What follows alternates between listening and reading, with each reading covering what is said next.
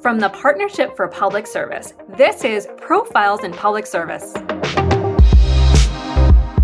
a podcast that tells the stories of the public servants responsible for our government's most significant achievements. Profiles in Public Service was created by the Partnership for Public Service. Be the first to hear new episodes of Profiles in Public Service by subscribing on your favorite podcast app. And if you like the show, leave a rating or review on Apple Podcasts. I'm Loren DeJonge Schulman. And I'm Rachel Klein Kircher. For someone who doesn't work in the federal government, Lisa Rein knows more about the people who work there than just about anyone else. A longtime reporter at the Washington Post, Lisa covers federal agencies and the management of government. This year, she's written about the federal government adopting more expansive work from home policies after COVID 19, how some political appointees nominated by President Trump have become civil servants still working in government through a process called burrowing, why agencies are seeking to fill thousands of vacant jobs under the Biden administration's proposed budget, and so much more. She's here today to tell us more about her work reporting on government from the perspective of its employees.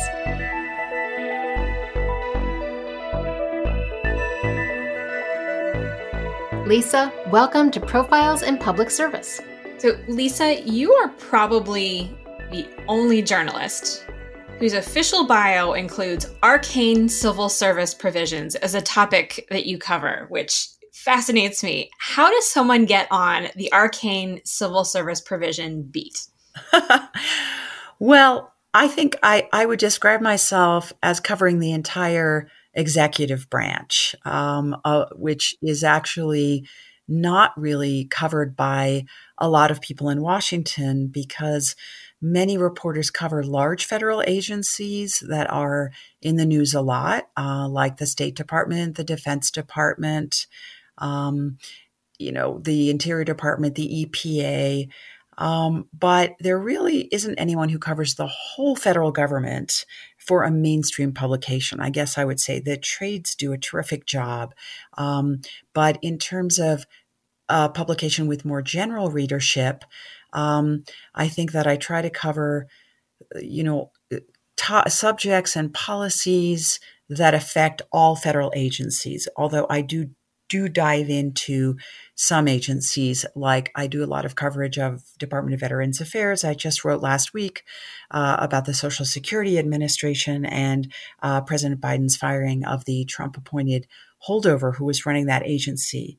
But what I meant was that I do write a lot about the civil service and there's a lot about how the civil service works. And there are, as your listeners know, about 2.1 million civil servants in the federal government. And so I write a lot about how, um, you know, political appointees interact with civil servants and, in a broad sense, you know, how President Trump addressed and dealt with the civil service and now how President Biden is trying to change the approach to the civil service. So, to answer your question more directly, arcane provisions, I guess, just means, you know, the laws and regulations of how, um, you know, civil servants sort of function in their in their jobs. So we at the partnership f- spend a lot of time elevating and highlighting and cheerleading members of the civil service and offering them advice on how we can improve government effectiveness and improve talent pipelines. But I'm curious from your perspective as a journalist, why is it important to illuminate these behind the scenes civil servants, but also the the laws and regulations that um, underwrite so much of the work that they do? Well, I think it, you know, the focus on the bureaucracy that runs the government does change a little bit, I think, you know, with each uh, administration in Washington. I think, first of all, it's important because many Americans and people also across the world, you know, they think of the federal government as this big bureaucracy that but they don't they don't really understand you know who the people are who who make the government help the government function day to day and especially under trump um, the the the government got very politicized um, because his administration had a particular view of the bureaucracy, which was we need to make it smaller. We don't you know, we feel it has too much power in, in decision making. We want to restrict its its powers, and we want political appointees to have a stronger role uh, in how it, it functions. And so um, I think it's so important though, because, you know, this is, these are the people who really make the government uh, operate every day. I mean, you've got, I'm out here for the summer in Montana. You've got, you know, the Forest Service the firefighters in the Forest Service who are handling the massive wildfires that we're seeing in the West this year, which is resulting in, in record setting heat. Uh, you've got, you know, park rangers who are dealing with a a, a, really, I think, potentially record record setting number of visitors to national parks you know, these are people emerging from the pandemic who want to see the parks because they feel it's a safe place to go. Um, and, you know, you've got the people running the Social Security Administration who are, uh, you know, dealing with uh, how to how to sort of safely go back to work so that they can serve the, the most um, you know, low income Americans who who are applying for disability benefits who weren't able to apply because the field offices were closed and they really need to do their work, um, you know, in a, with face to face contact with with um, with potential applicants. So yeah, I think it's sort of um, the thing about government employees is that no one really understands who they are and what they do, and that's why I think they're so important to highlight. So, following this thread, Lisa, you know, saying people are seeing big bureaucracy and you know the general public doesn't really know who are these people and what do they do. How did you become familiar with the federal workforce? And you know when did you start covering federal agencies? What got you interested? And and did you know a lot of this beforehand or is it a lot of learning as you go so it's been a lot of learning as I go. I think I've been covering the government for about 10 years, believe it or not. And I started uh, in, at the Post covering local governments in Northern Virginia, in Prince William County, then Fairfax County. And then I covered the state legislatures in Annapolis, Maryland, and Richmond, Virginia. Uh, and that was a great beat. And then I covered uh, the district. Uh, I covered real estate development in the district when DC was just taking off. And then a job opened um, on our national staff covering, it was called the Fed Beat. and we had a page. This was, you know, in the pre-internet era, uh, you know, when uh, the print paper was was really a vital part of our coverage in the DC area. We had a a page that ran inside the A section five days a week called the Fed page, and it was about um, kind of goings on in the government, but it was very much focused on the federal workforce.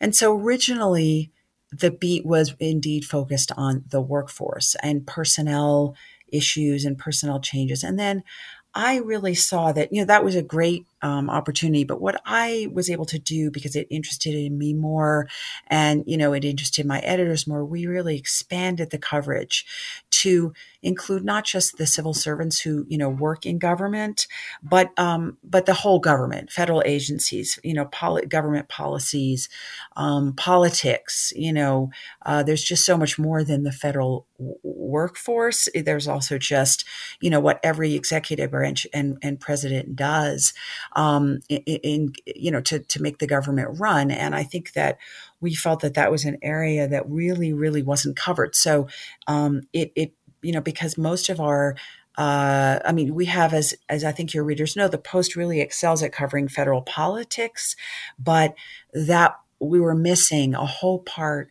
of coverage that focused on you know federal agencies, and that's what the president comes in to do, you know, is is run the government, and the government wasn't really being covered in as full the fullest way that you know that it could. So um, obviously, you know, there were so many agencies that our our our reporters do cover, but there were so many that weren't being covered. Um, the big ones were covered, but there were many big ones, you know, and medium sized ones and smaller ones from the IRS to um, you know, the Interior Department uh, that really weren't being covered. So I, Uh, so I just sort of started, and Veterans Affairs wasn't being covered, and I, I that's an amazing agency. It's the second largest agency in the federal government. So yeah, so I just expanded it myself really to to just focus on wow. government. And and what was surprising for you with this? You know, shifting from local and state to this vast federal enterprise. What what have you learned that's just so surprising? Sure. Well, I do want to say that I still do cover federal employees. Um, you know, I cover the civil service, but I think as well, you know, it's just a very, um, it's kind of a, a, large beat where, you know, I kind of dive in where I think there are sort of fires to be put out or interesting things, you know, to cover. Um, well, I think what I learned is um, that, wow, the government does so much. Um, and it's so it's so incredibly interesting. I, I, think what I've sort of I've learned in ten years is just how how much money is spent every day to run the government, uh, how many people actually do run it, how smart people are in the government, how much responsibility they have over vast operations that ordinary Americans, you know, have no idea about. Um, and you know, I mean, it's both. Um, it's both at this, you know, interfacing with local governments, with state governments, with governors, uh, and also, of course, with with you know abroad. I mean, we have such a huge footprint um, abroad and i've also learned about you know the oversight function of government which really is obviously you know that's the role that inspectors general play. I mean it's just it's it's never endingly interesting. And so it's not a beat that i particularly want to to leave. It's one of these beats like you know a national security beat. You know i have colleagues who cover uh, you know intelligence agencies. I have co- again colleagues you know who cover everything having to do with national security um, who cover the cia cover the fbi um, and you know this is this is not a beat that you sort of do for a couple of years, in my view, and then leave. It, it's a beat that I'm always learning about. So I sort of feel like it's a, a specialty, just like you know a lot of specialties that that my colleagues have and cover for you know 10 or 20 years right i have a colleague karen deyoung you know who's covered foreign policy for 20 years and and i feel like my role covering the federal government is exactly like hers and like that of other other colleagues. So with this tremendous breadth of work that you've covered over the last several years, do you have any favorite stories that you've worked on, whether from the people that you've met or the impact that it's had? What what are some of the favorites that you've taken away? Right. Wow. Um, well, you know, during I would say that during the Trump era, I had, you know, a, a run of coverage that was really focused on the political appointees who were in place and the civil servants and how they how they interacted. Um, so yeah from that and then i have a lot of va stories that i love doing so i'll talk about those too. So one of my favorite stories was really um, it was not a story that took me a long time to report, but it was actually about Trump's um, first Interior Secretary Ryan Zinke, and so this is not actually a story about about civil servants, but it's just about the government and how Ryan Zinke. Um, when he was in the office in, in downtown Washington at Interior headquarters, he uh, he demanded that the these career civil servants I think it was a security, there were security people, but that they hoist a flag uh, every day that he was in the office to, to, you know, it wasn't an American flag, but it was an interior department flag that, you know, no one knows about, but they actually have these flags that uh, for each cabinet member to sort of know, it's a nice symbolic gesture that, oh, you know, they have a flag. And the state, the head of the State Department has, the Secretary of State has a flag that says, okay, this is, I'm the Secretary of State. Anyway, so Zinke wanted this flag hoisted on the top of the headquarters at the Interior Department to, to show that he was in the building. It was kind of like, I don't know. It was sort of like a, an option that military officers have, but I think many of them don't really use. But it was just so funny. So this civilian guy and uh, I mean, Zinke had been a Navy SEAL, but anyway, he. So I did a story about this, and you know, it was really widely read because it was kind of a symbol of the oddity uh, of this very, very arcane um, you know, sort of ritual that um, he was bringing back to the government. I, no one could ever remember this having been been done before. And then when he left the building, you know, some poor security person had to go up to the t- climb to the top of the building and and like bring the flag down. So that was just a hilarious story that to me was very emblematic of the Trump administration and how you know how different they were and um, you know their view of, of their role running the government. So that was really a, a really fun story um, and a crazy story. And I had so much fun with it. And then, you know, another story that I read during the Trump era and the end of, uh, sorry, that I wrote in the end of the Trump era with some colleagues was about how Trump had changed the federal government. And uh, we did a series of stories about in that ran, I think, in November and December of 2020, last year, uh, before the election, and it was about. Um, you know how right how Trump changed the norms of the government, and my our story was about uh, how he changed the civil service, and it was about really the stuff we've been talking about. You know how um, he he really had a different view of federal employees and how um, he really did make life very challenging for them uh, because he didn't feel that they were kind of on the same level as the political appointees who were running the agencies. So, um, you know, it was sort of kind of about, for some people, how he kind of broke the civil servant service. And for other people who believed in, you know, his philosophy, it was how he reined in the civil service in what the Trump appointees felt was a really a positive development in in reining reining in what what they considered a bureaucracy that had too much power. So I I really felt that story was was a story that needed to be told. And then at uh, Veterans Affairs, um, I've you know I recently did a story um, about vaccine hesitancy at VA. And I just a couple months ago, this was, and I went out to Spokane, Washington, um, and I, I, went with a team of VA, a medical team, uh, to Idaho and Montana and Washington State, um, just roaming around and you know going to small towns where they were trying to, um, VA was trying to you know in, get people to to agree to be vaccinated. That was fascinating. And then more recent VA stories.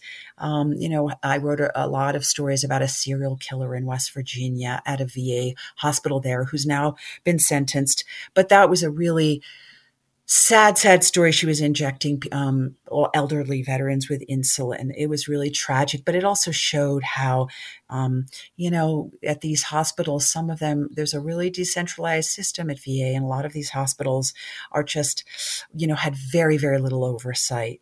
Um, and so this woman was just, you know, not caught for almost a year. And that was really, really tragic and pointed up, you know, serious you know shortcomings in, in how the VA hospital in, in West Virginia was run. And a similar story that showed very deep shortcomings in that system was about a pathologist in Fayetteville, Arkansas, at the VA there, and how you know he was uh, he was you know drunk and he was on drugs and he he was misreading slides and he his his misdiagnoses ended up killing people and and hurting you know thousands of people with cancer and other ailments.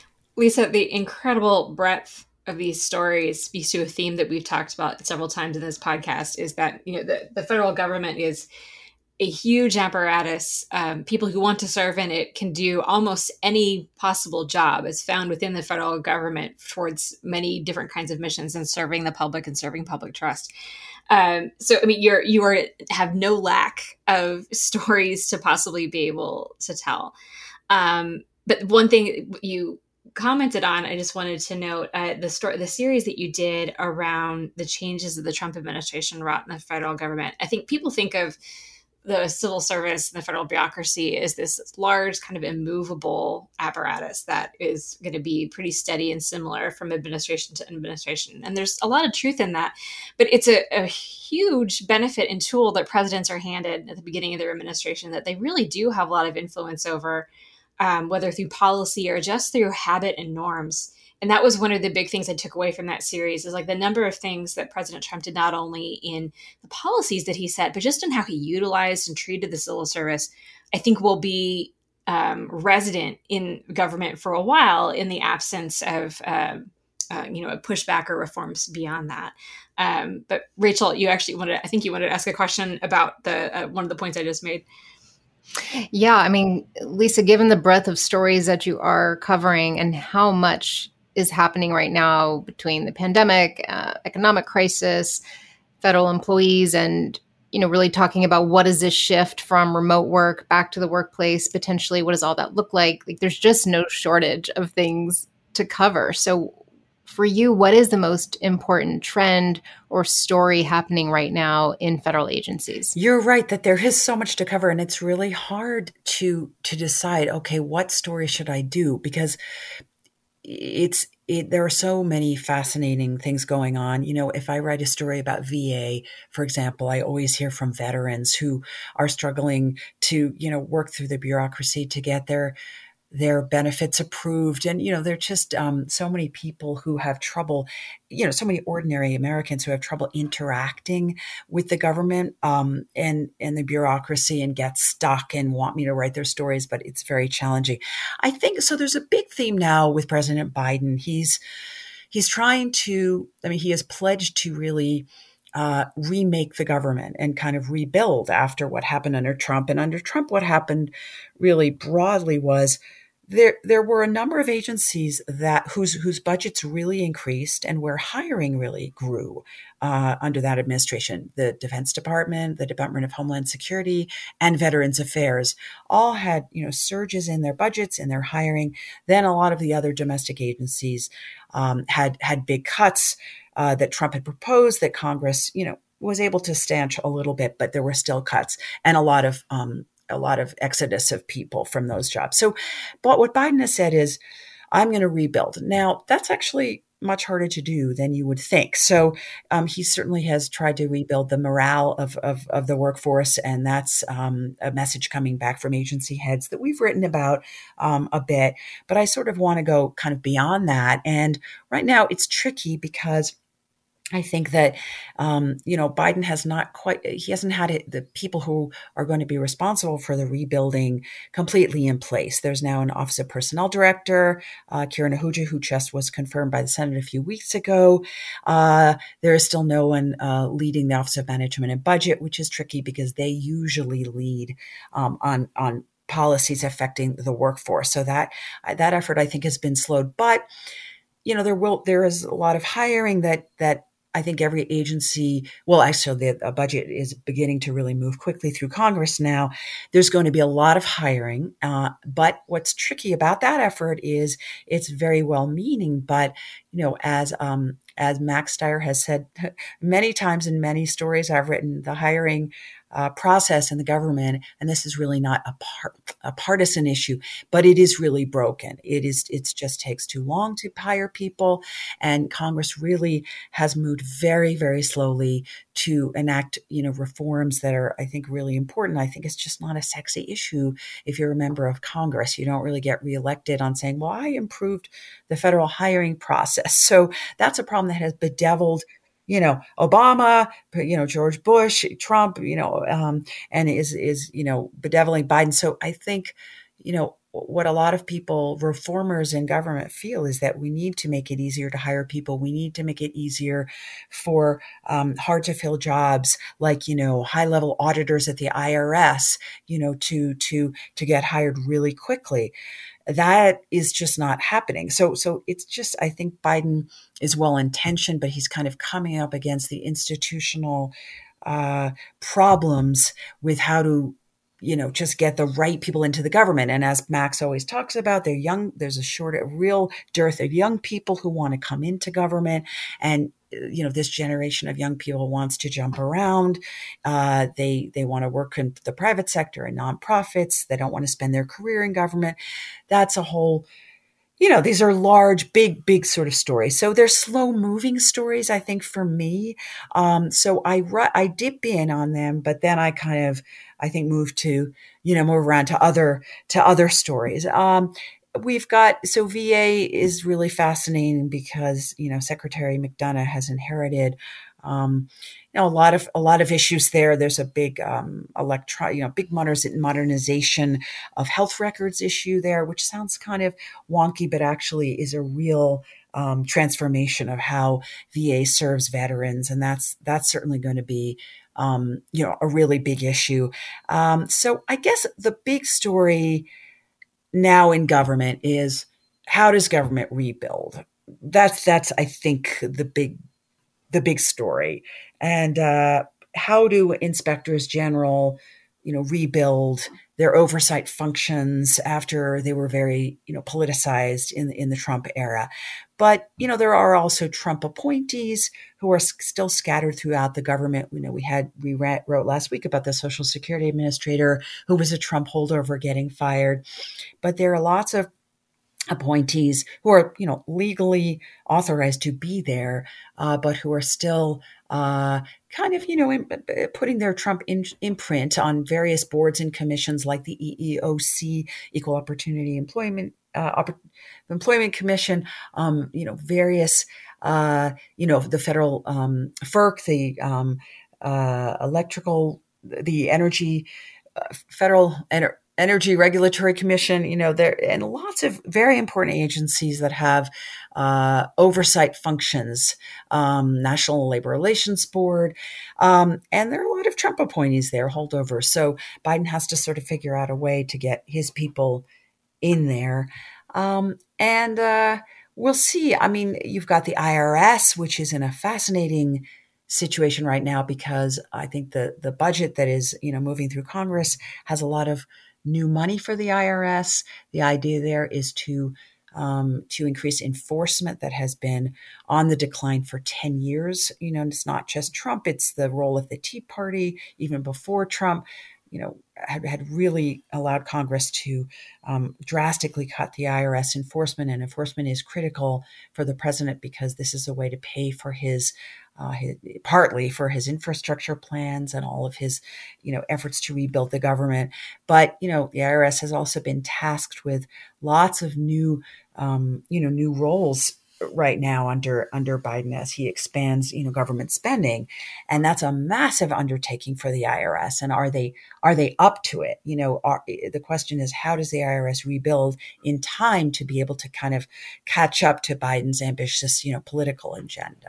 Right, and you're you're using uh, you use the word wonky, and I have to say um, you're hitting on all of the issues that are for us at the partnership in our heart space. You know, modernization, morale, vacancies, hiring, inspiring, and helping you know the next generation to serve. And it is such a vast task, but I feel you know very connected just hearing you walk through all of these things that you know what we're doing really matters and i, I really appreciate that these are the stories uh, that you're covering absolutely building on that point a little rachel um, just a couple more questions for you lisa um, so to build on that um, we in the partnership are starting to think a lot about how Americans view their government, how what they think of when they hear the word government. Do they perceive it as monolithic? Is the federal bureaucracy the same as the local DMV? Is Congress the same as a federal government?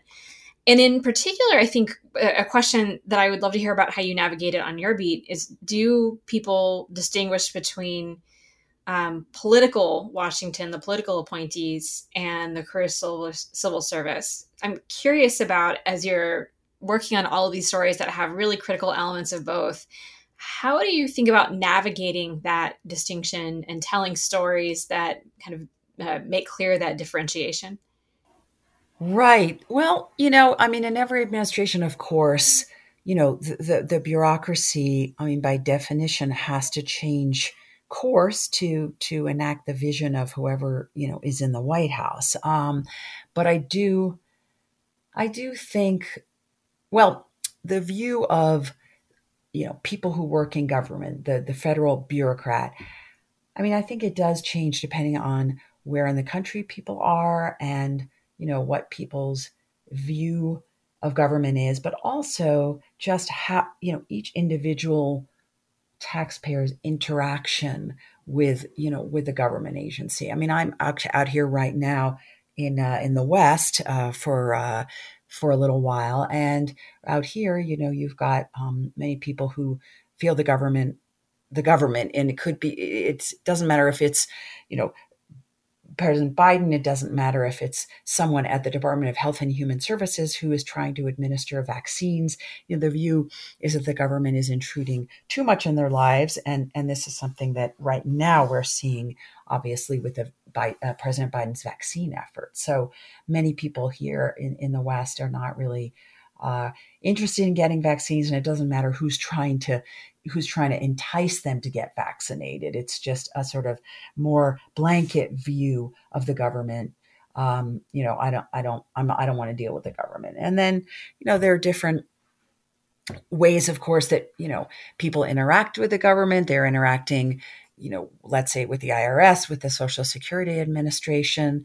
Uh, they've struggled in the pandemic to get phones answered. And as you guys know, there's a lot of pressure right now on these more public facing agencies like the IRS, um, you know, like VA, like um, Social Security to to to reopen. Uh, there's enormous pressure there. Uh, but I guess I I mean I think people sometimes are able to make a distinction. I certainly do, you know, p- between a political appointee and a career, um, somebody who's working in a career role. But I think sometimes for readers, it, it's a little bit lost on them. It, it's hard for, I mean, unless we really highlight the the work of, you know, the career government officials.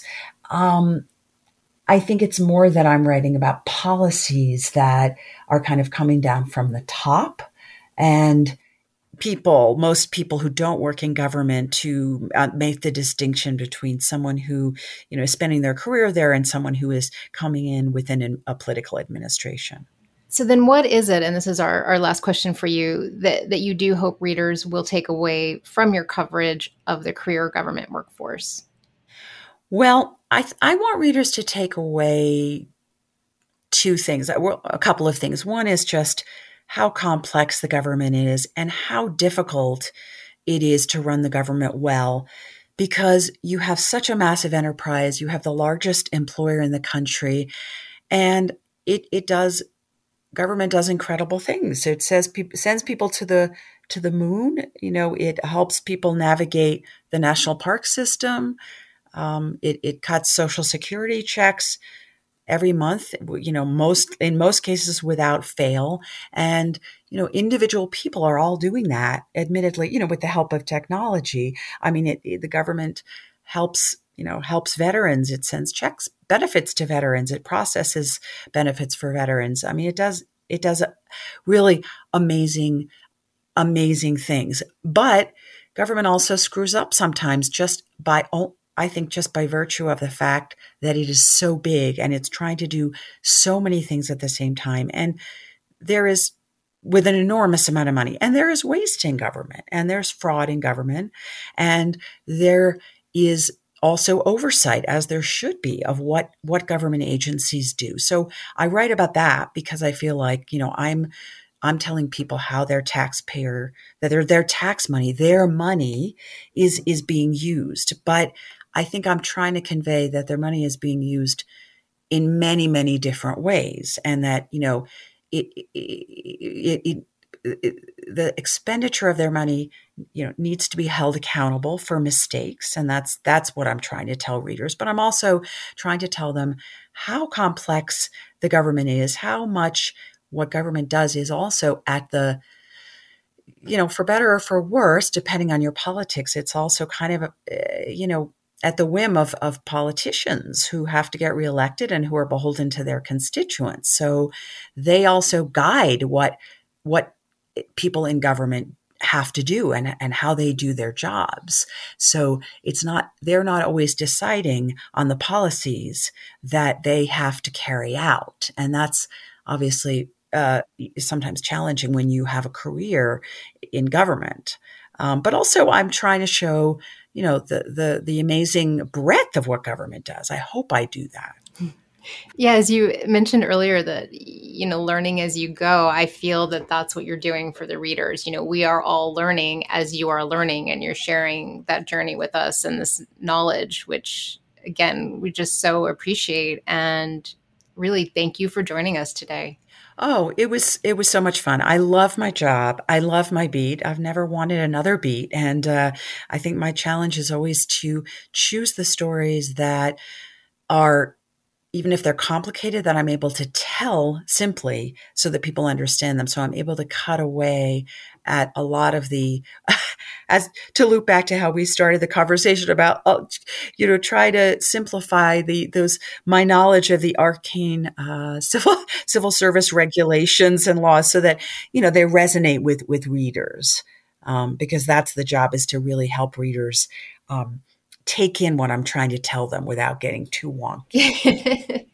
well, we are so appreciative that you've joined us, and please count us as amongst your your biggest fans. I think Rachel and I were both behind the scenes fangirling out, like we get to email or interview Lisa. So again, thank you so much for participating. Um, it's been a great discussion with you. Thank you so much.